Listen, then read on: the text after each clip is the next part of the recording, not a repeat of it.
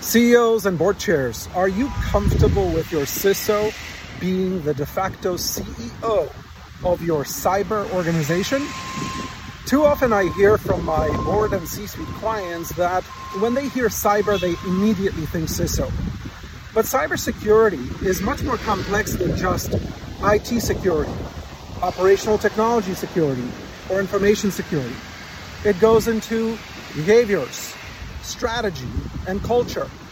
And so whenever a CEO relegates the entire area of cybersecurity to the CISO, they are, think about it, de facto making the CISO a de facto CEO of their cyber organization.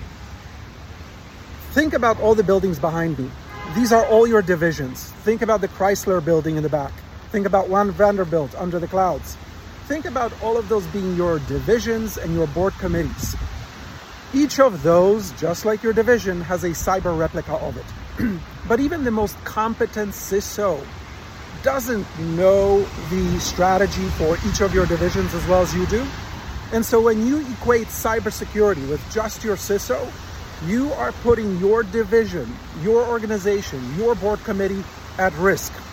So CEOs and board chairs, ask yourselves the question, are we making our, even the most competent CISO, the de facto CEO of our cyber organization?